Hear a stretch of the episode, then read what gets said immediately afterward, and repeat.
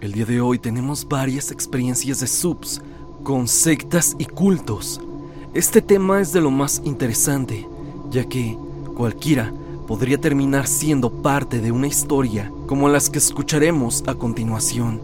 Hay dos historias que son de diferentes suscriptores y me fueron enviadas con diferencia de dos años, pero se asemejan entre sí y puede que tengan que ver entre ellas.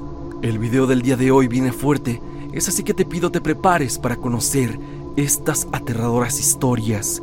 Sin más, pasemos con experiencias aterradoras con cultos.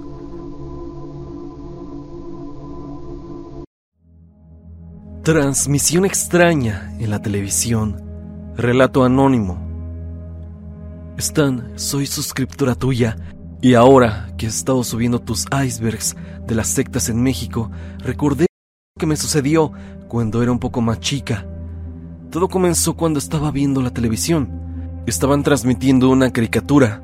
Yo normal la vi completa, pero después de que acabara, empezaron los comerciales, pero al regresar la programación, de un momento para otro, comenzó un show. Era algo así de miedo, no recuerdo su nombre, y la verdad no lo conocía, pero me dio curiosidad seguir viéndolo, aunque sí se me hizo algo extraño que pasara algún programa a esas horas de la noche, porque ya eran aproximadamente la 1.30 am, pero lo vi de todos modos. De repente, dijeron que iban a grabar en vivo una secta satánica. La verdad no creí que fuera verdad, pero entonces se comenzó a ver cómo había varias personas en un bosque, con máscaras extrañas, y ellos explicaban que iban a invocar a un demonio, y entonces llevaban atada a una cabrita pequeña. Lo que más me aterró fue cuando el que estaba manejando ese ritual dijo que la iba a sacrificar. Empezaron a encender algunas antorchas y llevaron al centro a la cabrita, y ahí la... pero ni siquiera censuraron eso que hacían. Después de ese procedimiento, dejaron que se desangrara y comenzaron a dibujar un símbolo extraño cerca de esta mientras moría poco a poco. Así que me dio miedo seguir viendo y decidí apagar la televisión. Después de eso recordé aquel suceso y decidí buscarlo, pero no encontré absolutamente nada. No sé si fue un error de transmisión o algún robo de señal, o quizá la televisora quería dar un mensaje con eso, o puede ser que tal vez por error transmitieron eso. A mí me gustaría que si publicas la historia, alguien más nos dijera si es que vio algo parecido a lo que yo observé esa madrugada. Jacobo Mendoza nos envió una experiencia que nos hará pensar dos veces las ocasiones en las que hablemos con una desconocida o un desconocido en alguna fiesta. Jacobo nos cuenta lo siguiente. Hola Stan, He visto que últimamente has estado hablando de encuentros con sectas y yo tengo una anécdota de eso, que creo es particularmente siniestra. Todo comienza durante mi primer año en la universidad. Yo tenía 20 y era nuevo en la Ciudad de México, pues apenas me había mudado para poder continuar con mis estudios. Unos compañeros de mi mismo curso me habían invitado a una fiesta, la cual se hacía debido al cumpleaños de una amiga suya, y yo deseoso de hacer nuevas amistades, acepté sin chistar. Ya en la fiesta todo iba muy bien. Bebí, conocí a mucha gente y también bailé un rato. Incluso me presentaron a la cumpleañera, la cual me agradó bastante, pero después de unas horas me comenzó a llamar la atención una chica en particular, de cabello oscuro y ojos verdes, bastante atractiva, que siempre se mantenía cerca de la cumpleañera y sus amigas, pero nunca vi que hablara con ellas. Yo de forma coqueta le dije a la cumpleañera que me presentara a su amiga, ya que me había llamado mucho la atención, le dije. Y esta me contestó que no era su amiga, que de hecho ni la conocía, y que probablemente debía ser alguna colada. Eso me desconcertó bastante, pero aún así decidí acercarme a esa chica y comenzar a hablarle.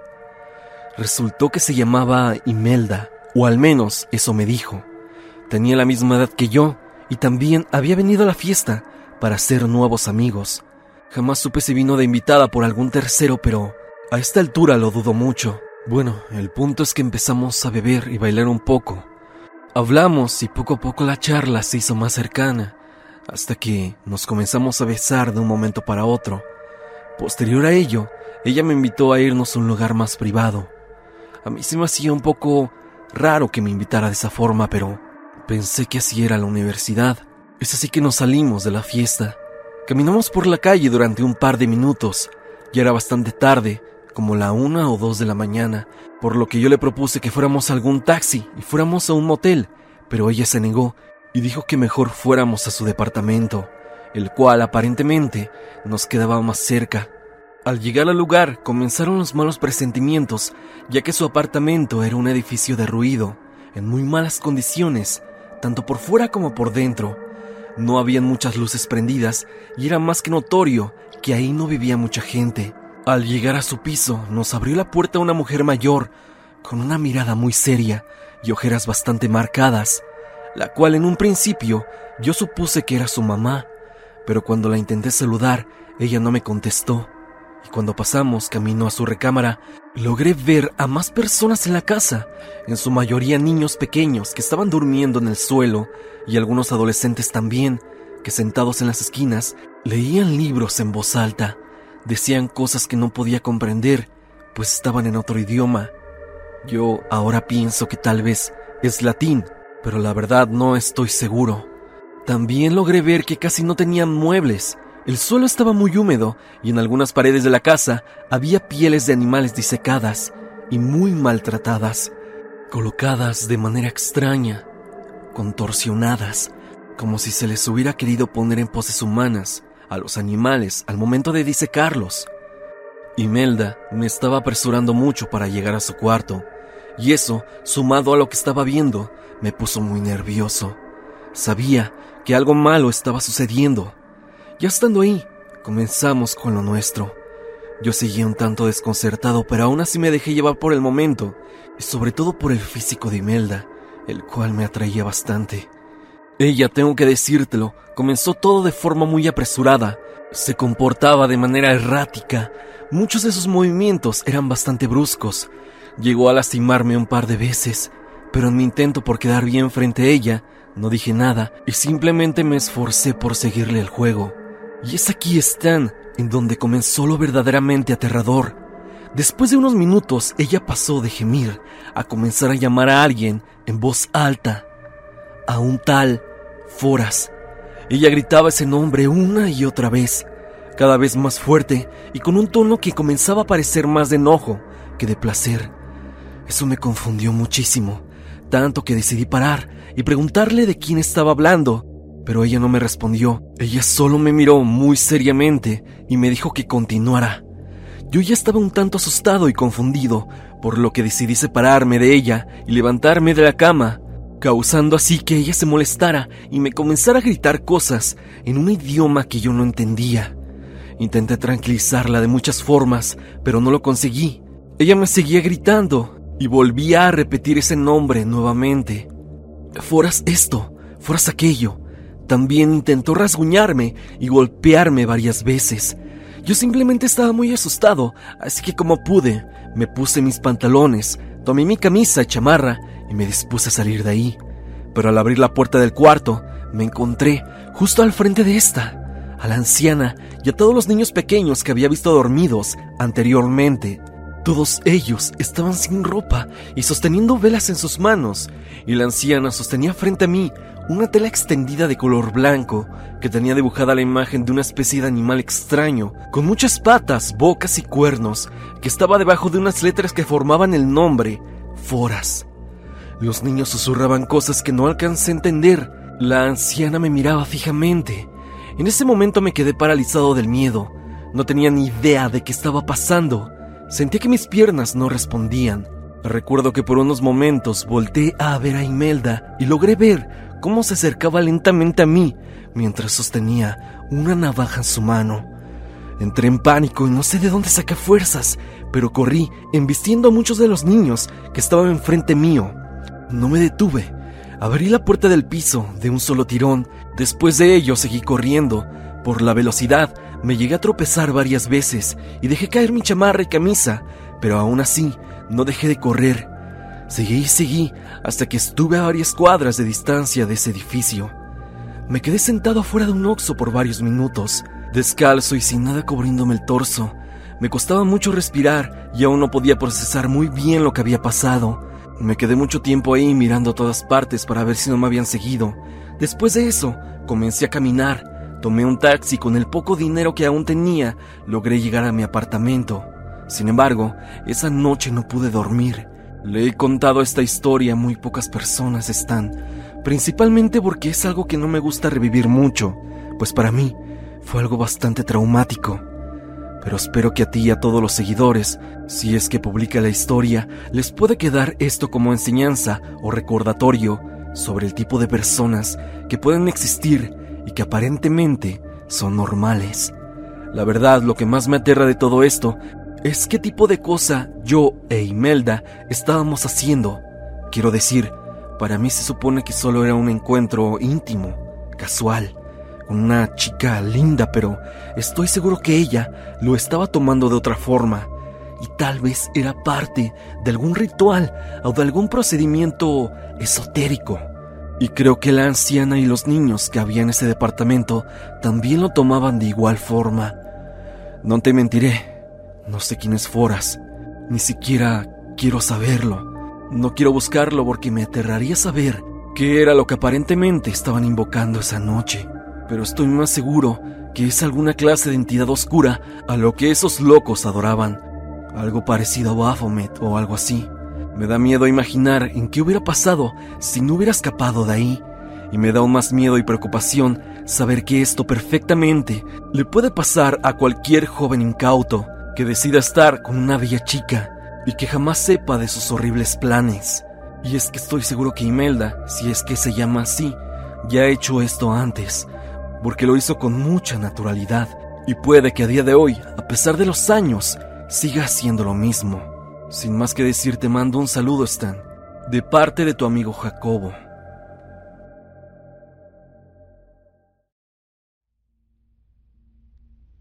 Hola, Stan. Mi historia sucedió mientras yo cursaba el nivel medio superior, para ser preciso en la preparatoria 7, que se encuentra justo detrás del mercado de Sonora, del cual He escuchado muchas historias y también videos de TikTok. Aquí te haré un pequeño paréntesis en decirte que jamás vi algo raro en el mercado, más que mucha gente que se nota hace prácticas esotéricas, así como los camiones llenos de animales, los cuales llegaban y llegaban como en la Merced llega la fruta, como un simple mercancía. Más allá de eso, hay mucho mito en torno al mercado. Como leí hace poco en una publicación donde decían que en Halloween o Día de Muertos nos sacan temprano para evitar que nos hagan algo personas de por ahí, cosa que nunca pasó, por lo menos no en el transcurso en el que yo cursaba, que fue del 2013 al 2016. No sé si antes se hizo, pero dudo mucho de esa leyenda que se habla. El punto es que aquí viví cosas por demás curiosas, pero una que de verdad me dejó traumada es la siguiente. Yo actualmente ya me titulé y si bien en CEU vi muchas cosas raras con respecto a sectas que existen en varias facultades, y esto te lo puedo asegurar, jamás asistí a ninguna, pero muchos sabían que existían, y nunca me acerqué a ellas por lo que viví en la preparatoria. Fue una cadena de experiencias raras que me llevaron a ver las cosas de distinta manera, y sobre todo no confiar en los demás, aunque eso me ha llevado a no ser tantas amistades, o que me cueste mucho trabajo entablar tan siquiera una amistad, pero fuera de rodeos, te cuento. Esto pasó a mediados del segundo año. Asistí con amigos a un bar cerca del Zócalo. Éramos tres amigos. El bar estaba en República del Salvador, me parece. Solo fuimos esa vez y nunca volvimos. Recuerdo que cuando llegué, nos sentamos en una mesa y nos pusimos a tomar, según se iba a presentar una banda y nosotros esperábamos. Eran aproximadamente las seis de la tarde y mientras estábamos tomando vimos que entraron tres chicas, bastante lindas. Nos llamaron la atención, así como de otros tipos que estaban ahí. Así como jóvenes que estábamos, charlábamos sobre ellas y decíamos entre nosotros que deberíamos ir a hablarles.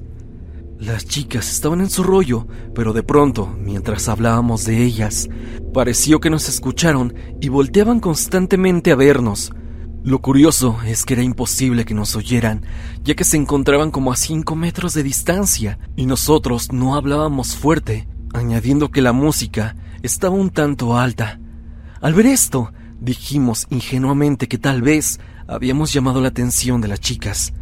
Eso por lo menos en ese momento me dio valor y le dije a mis amigos que si ellos compraban otra botella, yo me acercaría con las chicas. Aceptaron y así fue como con bastantes nervios me acerqué a ellas, a las cuales les dije hola, y una de ellas me respondió el saludo. No sé de dónde me salió para decirles que estaba con mis amigos tomando y que al ver que venían solas, se me había hecho buena idea que vinieran con nosotros para conocernos y así estar todos acompañados.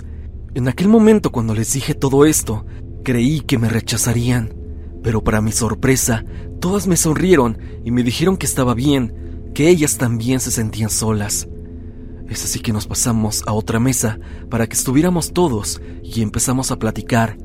Yo hablé con una de las chicas que a mí, personalmente, se me hizo la más linda de todas. Una chica delgada, de ojos color miel, Llevaba puesto unos lentes con un armazón oscuro, que su forma la recuerdo perfectamente, ya que eran curiosamente grandes. Esta chica era alta y tenía su pelo largo y castaño. Conversamos sobre la escuela, le platiqué en dónde iba. Ella me dijo que iba en el CCH Sur y que había ido con sus amigas a un museo cerca del centro, y después habían pasado a ese bar a tomar algo. Si bien la chica era linda y también muy simpática, había algo en ella que me causaba extrañeza. En su momento yo lo tomé que era por conocer a alguien así, de esa manera tan abrupta, pero ahora sé perfectamente por qué sentía eso. La banda tardó en llegar unas dos horas, pero yo ya estaba bien entrado con la chica. La abrazaba y bailábamos. No estábamos borrachos, pero nos animamos muy bien, tanto sus amigas como mis compañeros. Llegó la banda y tomamos un poco más, Finalmente, después de un rato y de cantar, yo ya estaba algo tomado pero consciente. Mis amigos sí estaban un poco más tomados, ya que ellos, al parecer, congeniaron con las chicas, pero no a tal grado como yo con Julie, como se llamaba esta chica. De pronto las amigas fueron al baño y se llevaron a Julie con ellas. Me quedé con mis amigos, con los cuales no había hablado desde hace rato, y me dijeron animados que ya estaba conectando bien con Julie. Les dije que sí y les pregunté cómo iban ellos. Dijeron que bien, pero no como yo. Llegaron las chicas y nos dijeron que si gustábamos ir a una fiesta, la cual estaba algo cerca. Los tres dijimos que sí. La dichosa fiesta estaba a unas cuadras de distancia. De hecho, estaba rumbo a la preparatoria, cerca de la Merced. Francamente no recuerdo las calles. Salimos del bar por eso de las ocho Llegamos a la fiesta 15 minutos después, caminando las desoladas calles del centro. Yo iba abrazando a Julie. Por fin llegamos a la fiesta que era en una vecindad, un edificio viejo de esos que abundan en el centro. Recuerdo que entramos y era un patio cuadrado, bastante amplio y con las escaleras a los costados que llevaban a los pisos superiores. La ubicación de la vecindad no te la puedo decir exactamente, solo recuerdo que en la esquina había un oxo. Entramos a la fiesta y ellas saludaron a unas chicas. Estábamos con toda la gente. Eran alrededor de unas 30 personas o más. Las chicas se fueron y regresaron otra vez con nosotros. Julie me dijo que subiera con ella. Según por sus palabras, quería mostrarme algo. La vecindad era grande, pero parecía que nadie vivía ahí. Fue entonces que noté que eso más bien eran como bodegas donde guardaban cosas. Al menos esa impresión me dio. Llegamos al tercer piso de la vecindad y entramos a un cuarto que parecía tal cual una casa, pero una casa muy bien arreglada, que iba acorde a los buenos días de aquella vieja construcción. Entramos a esa casa, pero había otro cuarto. Julie se paró frente a mí, me tocó la cara y me dijo que me dejara llevar y me dio un beso. Acto siguiente, caminamos hacia otro cuarto. Había una chica en la entrada la cual de manera brusca me aventó algo al pecho. Lo desdoblé y era una capa, una capa oscura.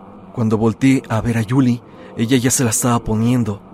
Le dije qué pasaba y ella no me respondió. Sencillamente entró a la habitación. Yo ingresé con un sentimiento de vacío e incertidumbre a una sala grande como de unos 5 por 5 metros, la cual estaba iluminada únicamente por decenas de velas y varias chicas encapuchadas que al momento que entré voltearon a verme e hicieron espacio para que Julie y yo nos uniéramos. De otra habitación entraron dos personas, igual encapuchadas, los cuales se quitaron la capucha y no tenían nada abajo. Era un hombre y una mujer. Ellos se pusieron en el centro del círculo y comenzaron a intimar enfrente de todos. Julie, mientras pasaba eso, me apretó la mano y simplemente volteó a sonreírme. Yo no quise ver eso y tenía ganas de irme. Volté para todos lados y ahora mi vista ya se había acostumbrado a la poca luz de la habitación. Entonces vi varios símbolos que estaban en las paredes y en el techo. Los símbolos no los conozco, no los había visto ni los he vuelto a ver después. Los símbolos parecían pintados con alguna tinta oscura, ya que las paredes eran blancas y resaltaban mucho. Aquella pareja en medio del círculo estaba ahí y de pronto las chicas que estaban alrededor comenzaron a decir... Simplemente decían ah, con una voz muy grave y profunda que no parecía de una mujer. No decía nada, solo era ese sonido. Yo estaba sudando y volteé hacia arriba preguntándome qué pasaba, por qué seguía ahí y por qué diablos no me largaba. Sin mentirte, algo me lo impedía. Aquellos tipos que estaban en medio del círculo se levantaron de pronto. Yo ni siquiera quería verlos, por lo que yo alcé mi mirada y de pronto vi como de la pared, que estaba a mi costado derecho, salió una cara de la pared no sé si puedas entenderme, pero era como si alguien se asomara o traspasara la pared. Pero esta era obviamente sólida, puedo jurarlo. Esa cosa que se asomó era completamente oscuro. Podía notar los relieves del rostro gracias a las velas, ya que incluso vi sus ojos que también eran negros y observé su boca, la cual abrió y esta también era completamente oscura, al igual que sus dientes. Era una sombra pero con dimensión. La presencia de eso se sentía flor de piel. Incluso era tal su energía, no sé cómo llamarlo, que hizo que se me taparan los oídos. Y también me mareé un poco. O creo que fue la impresión. Sin darme cuenta, Julie me jaló hacia el centro del círculo mientras comenzaba a quitarse sus prendas. Tal vez fue el instinto de supervivencia, o tal vez el subconsciente hizo que despertara de ese trance que parecía que me tenía atrapado Hice a un lado a las chicas que formaban el círculo y tiré accidentalmente algunas velas, pero antes de hacerlo, Julie me tomó del brazo. Tenía mucha fuerza y apenas me pude zafar.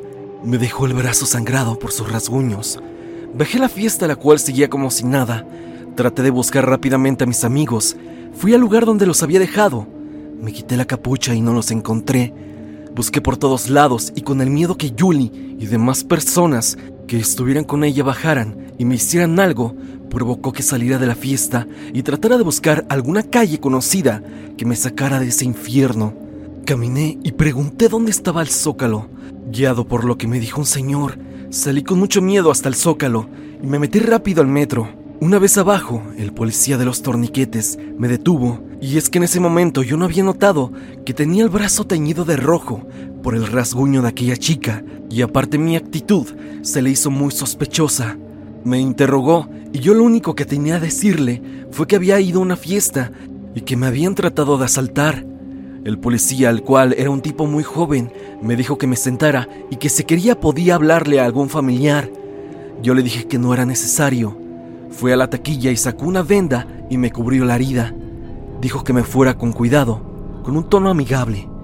El camino a casa fue como en piloto automático. Solo recuerdo que la gente se me quedaba viendo.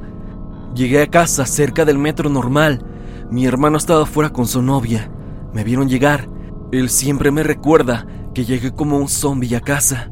Y estando con ellos le conté todo tal cual lo que había pasado la novia de mi hermano recuerdo que me miró extraño, pero mi hermano me creyó. Me dijo que me pasara a la casa y me bañara, y que en un momento hablaríamos. Mis padres no estaban, por lo que fui directamente al baño. Le hablé a uno de mis amigos, Roberto, y antes de decirle algo, me dijo con insultos, pero obviamente jugando, que cómo me había ido con Julie. Yo le dije todo. Sentí que no me creyó o tal vez no me entendió porque él estaba algo tomado. Lo que me preocupaba es que no sabía dónde estaba. Quizá estaba pasando por lo mismo que yo en aquel ritual extraño. Pero no. Al día siguiente me quedé de verme con estos dos amigos. Fuimos a Chapultepec y les platiqué todo lo que había pasado. ellos me dijeron algo que me recorrió la espalda con un escalofrío. Y es que se supone que ellos se fueron de la fiesta porque supuestamente las amigas de Julie les dijeron que me había salido con ella a otro lugar y que no regresaríamos. Ellos se extrañaron mucho, sumando a que ellas los dejaron solos y no volvieron a aparecer en la fiesta. Es así que ellos decidieron irse, pensando en que verdad yo me había ido sin avisarles. Nosotros, al escuchar nuestras versiones, nos quedamos en silencio. ¿Qué carajos pudo haber pasado? Ya que ¿por qué le mintieron a mis amigos? Vale la pena decir que esto provocó que saliéramos menos a bares y solo a fiestas de conocidos de la prepa. Y aquí están. Después de escribirte todo esto me pregunto, ¿de qué fui partícipe? ¿Qué era esa entidad que vi que salió de la pared? ¿Quién era Julie? Si es que se llamaba así. ¿Acaso esas chicas hacen eso continuamente? ¿Y tal vez alguien ya ha caído en su trampa? Eso no lo sé. Son incógnitas que prefiero no responderme. A los pocos que les he contado la anécdota, me han dicho que se trataba de un aquelarre, pero no entiendo por qué esa pareja tuvo intimidad en medio del círculo. ¿Qué querían hacer? Algo muy raro que me da escalofrío de pensar, y eso que ya tiene 10 años de que me sucedió. Stan, te mando un gran y fraterno saludo. Espero que leas esta larga y aterradora vivencia que me tardé mucho en redactar todo para que se entendiera con claridad. Saludos.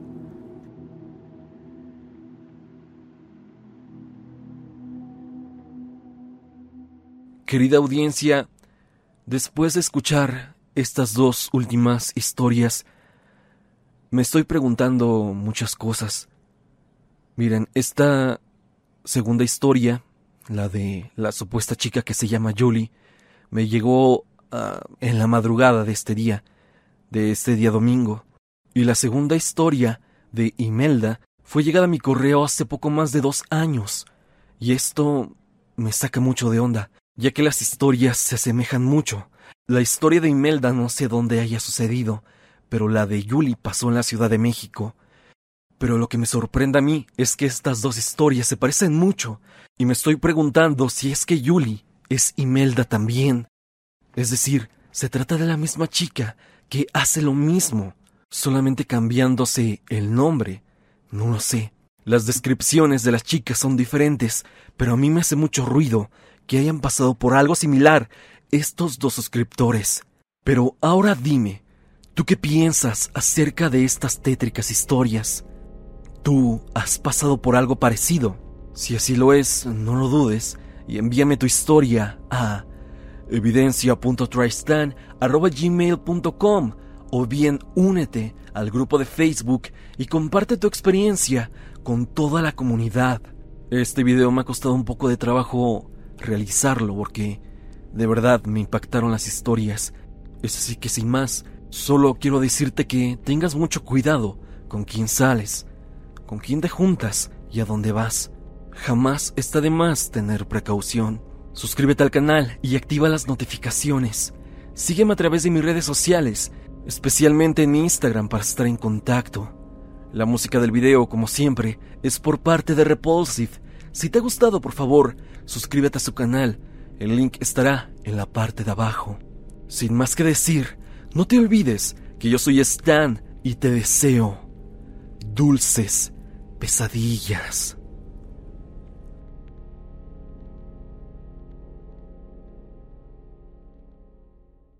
Hello, it is Ryan, and I was on a flight the other day playing one of my favorite social spin slot games on chumbacasino.com. I looked over the person sitting next to me, and you know what they were doing? They were also playing Chumba Casino. Coincidence? I think not. Everybody's loving having fun with it. Chumba Casino is home to hundreds of casino style games that you can play for free anytime, anywhere, even at 30,000 feet. So sign up now at chumbacasino.com to claim your free welcome bonus. That's chumbacasino.com and live the Chumba life. No purchase necessary. VGW. Void prohibited by law. See terms and conditions. 18 plus.